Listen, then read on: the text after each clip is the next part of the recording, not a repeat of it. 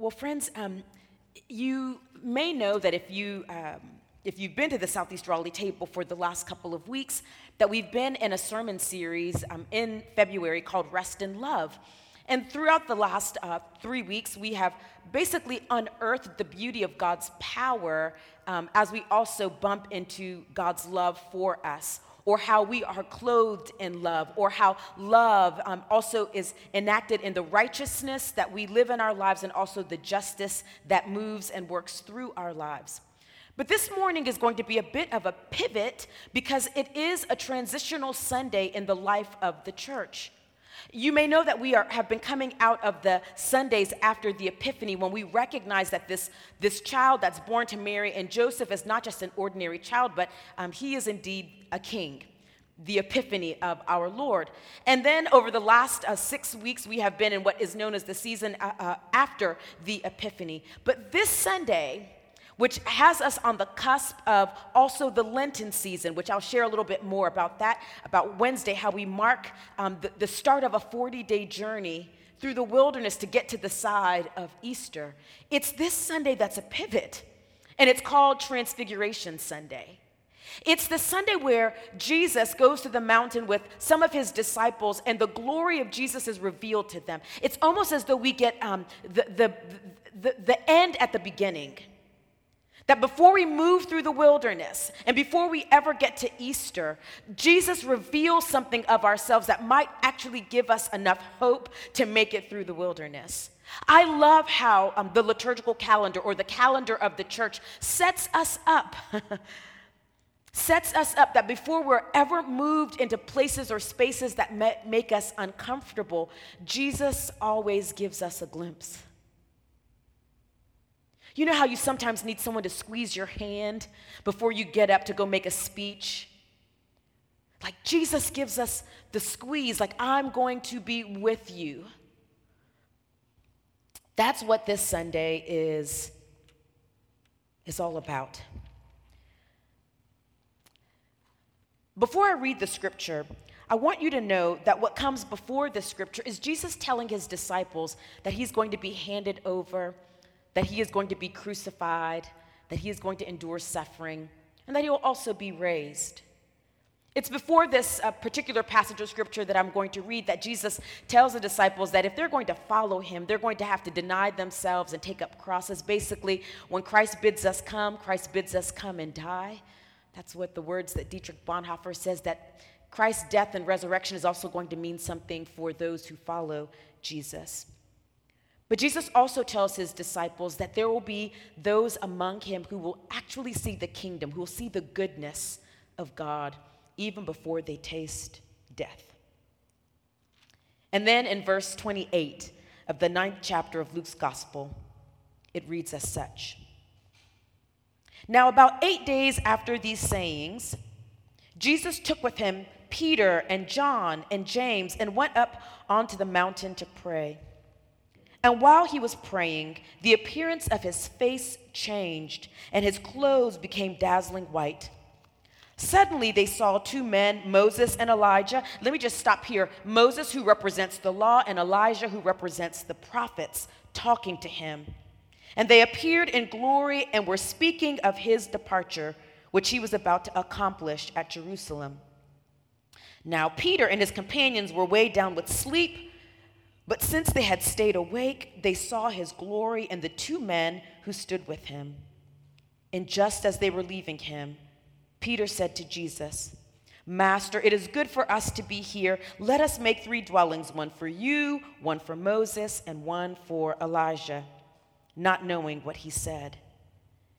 And while he was saying this, a cloud came and overshadowed them, and they were terrified as they entered the cloud. Then from the cloud came a voice that said, "This is my son, my chosen. Listen to him." When the voice had spoken, Jesus was found alone, and they kept silent, and in those days told no one any of the things they had seen. On the next day, when they had come down from the mountain, a great crowd met him. This is the word of God for us, the people of God. Thanks be to God. If you are a person who has lots of friends, you may also know that there are some friends who can go with you in certain situations, and there are certain friends that cannot go with you in all situations. We know this. There are some people that I know that when things get a little tense, I need to leave them behind. Mm-hmm. And Jesus also recognizes this, that everyone can't go with Jesus everywhere that Jesus goes. Yes, Jesus hangs out with the 12 disciples, but it's oftentimes when there is kind of a precarious or a precious or a tender moment that only 3 of the disciples get to go with Jesus: Peter, John, and James. And it is in this particular passage of scripture, when this glorious kind of event happens on the mountain, that Peter, John, and James get to go with Jesus, which makes a lot of sense, because when Jairus' daughter was at the point of death, it was these 3 who got to come with Jesus. I wonder if it's because whenever they could bear witness to what Jesus was up to, they could see with their own eyes what Jesus was up to, their retelling was accurate.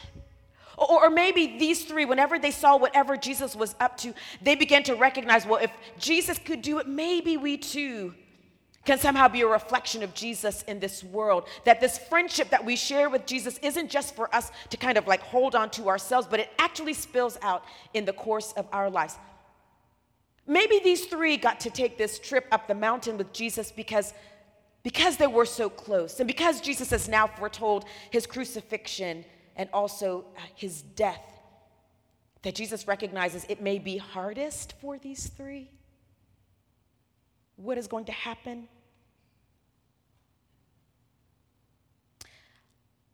I could probably ask a lot of questions as a pastor as to why these 3 got to take this trip up to the mountain with Jesus, but this is what we hold on to, is that these 3 saw Jesus in all of his glory. It's like when you get to see your best friend operating in the zone of God's anointing, doing the thing that they know how to do best. It's as though they got to see face to face Jesus in the fullness of who Jesus is. Yes, fully human, but also fully divine. That all these things that Jesus has said about himself, they now get to see it with their own eyes. They go up to this mountain with Jesus, and it says that they're going to pray. And while they are praying, Jesus goes dazzling white on them. His face and all of his appearance, there is something that they realize, oh my goodness, something has caught hold of our friend Jesus. And then, to make it even more kind of glorious, Moses and Elijah show up. Now let me just tell you, Moses and Elijah were not alive at the time that Jesus was alive. And they show up. And like I said, and the reading of the scripture, Moses, who represents the law, and Elijah, who represents the prophets, and Jesus, who represents, or who is, the Messiah. These 3. And Peter, in the middle of this magical moment, what we would call a beatific vision, when we see the glory of Jesus, says, why don't we build some booths so we can all kind of hang out here? Like this that we've got set up on this mountain is a good thing. And while he is saying this, a cloud comes, and a voice from the heavens says, this is my son, my chosen one. You might remember that at Jesus' baptism, with whom I am well pleased. But in this particular moment, it says, this is my son, the chosen one. Listen to him.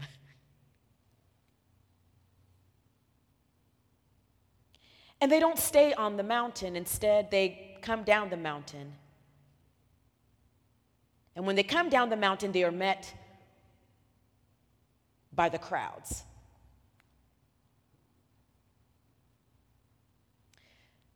Jesus has just told the disciples that he is going to be crucified. Jesus has just told the disciples that it's going to mean something for their lives that he is crucified. Jesus has just told the disciples that they are going to have to also take up their crosses and deny themselves. But before any of these things happen, Jesus shows Peter, John, and James his glory.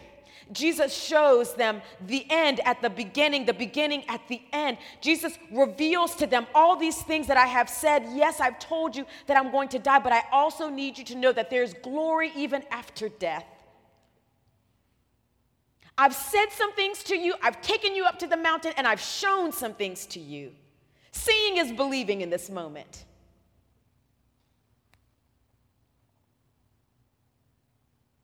But I understand why Peter would say, Jesus, hey Elijah, hey Moses, why don't we just stay up on this mountain? Why don't we bask in your glory? Why don't we relish in your light? Why don't we stay in a moment when we see you at your very best?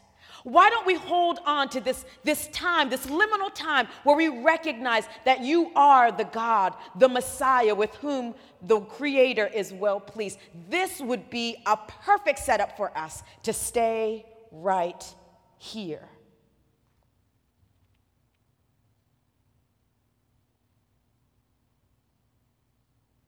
This week, I have read the Transfiguration scripture so differently.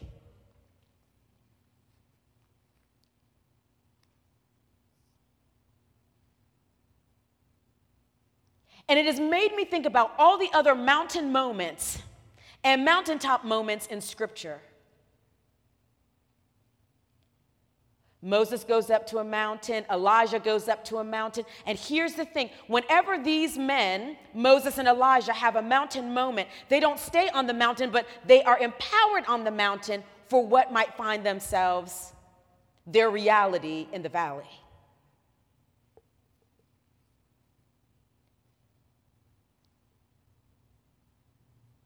Peter is like, let's stay, but the way of Jesus is never to stay in a place where Jesus is adored, but not also at work.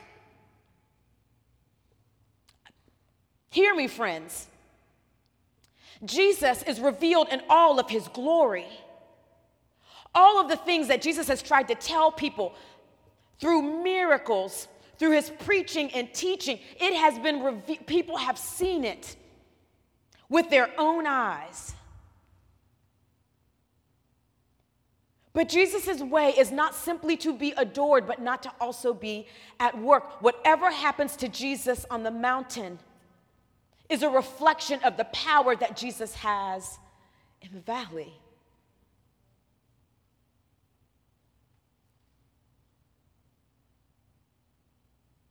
Here's what I had not recognized until this week. As soon as Jesus comes from this moment of revealing his glory to Peter, John, and James, they are met by the crowds. When you are reading through the Gospels, and whenever Jesus is met by the crowds, Jesus is typically met by the place of brokenness or hurt of humanity. Oh, I hope you are tracking with me.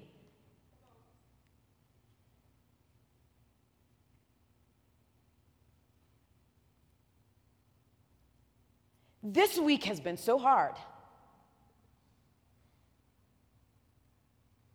If you have even watched 5 minutes of the news, it has been so hard.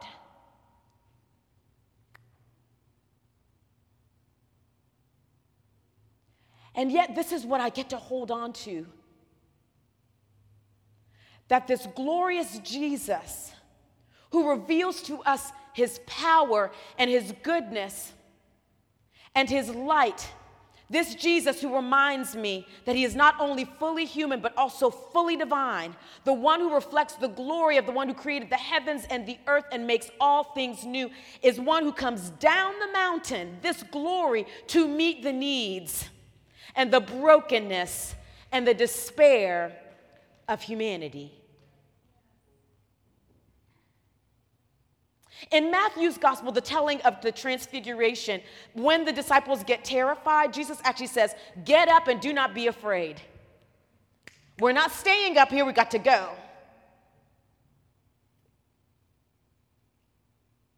Get up and do not be afraid, because did you just see what happened on this mountain? Get up and do not be afraid. Do you understand whose glory I reflect? Get up and do not be afraid. Do you see the light that cannot become overcome by darkness? Jesus isn't just beatified for the sake of looking glorious so that we might know that God's glorious power makes something, when Jesus is met by the crowds, or the headlines in the news, or the brokenness in our lives, that beyond death lies glory.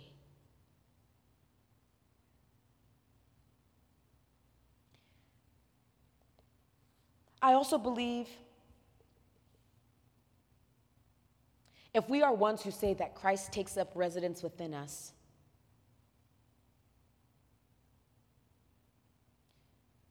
then we have to trust also, too, how glory is reflected in our lives. Marian Wright Edelman says that you cannot become what you have not seen.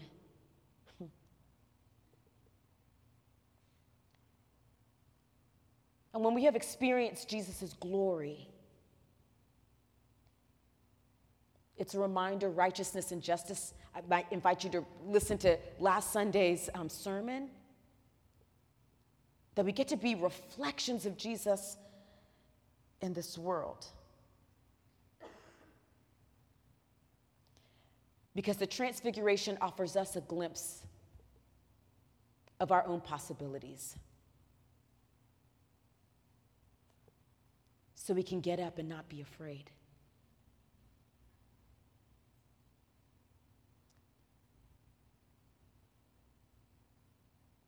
For our neighbors in the Ukraine,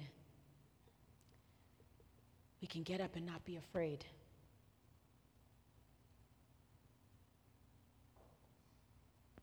For families of trans children in Texas, we can get up and not be afraid. For whatever is happening in our lives, we can get up and not be afraid. For the thing that might happen this week, that we'll pray about next Sunday, that we can get up and not be afraid. Maybe today, with our bold faith or with our wavering hope, this Transfiguration Sunday, which is a transitional Sunday, is to give us a glimpse of the end at the beginning, so that we might trust in Jesus' glory when the world doesn't feel so glorious.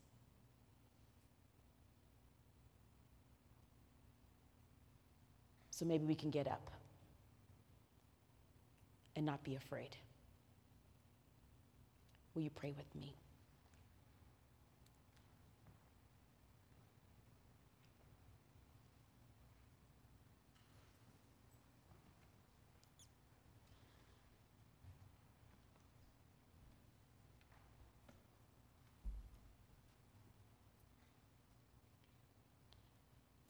By the power of your love, O God, we know that we are your beloved. By the power of your love, O God, we know that we can be clothed in love. By the power of your love, O God, we know that we can enact righteousness and justice. And by the power of your love, O God, we know that you can love the world whole.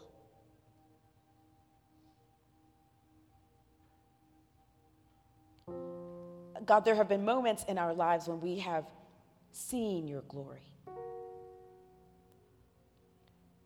when there have been moments when you have shown up for us, where you have shown up for others.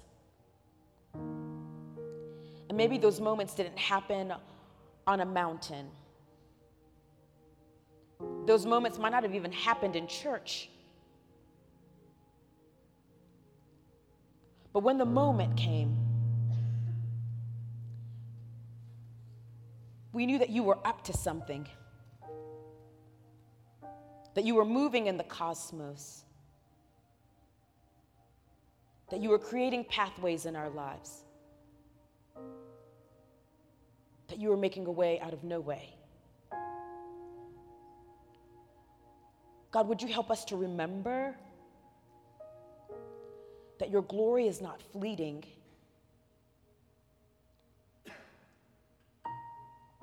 but that it is in your transfiguring love that we can lay claim and place our hope, that we can anchor our lives and also hand to you the things of this world that you say you will redeem. O most glorious one,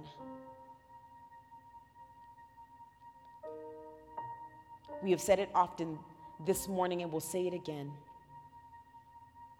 Would you show us a glimpse so that we might trust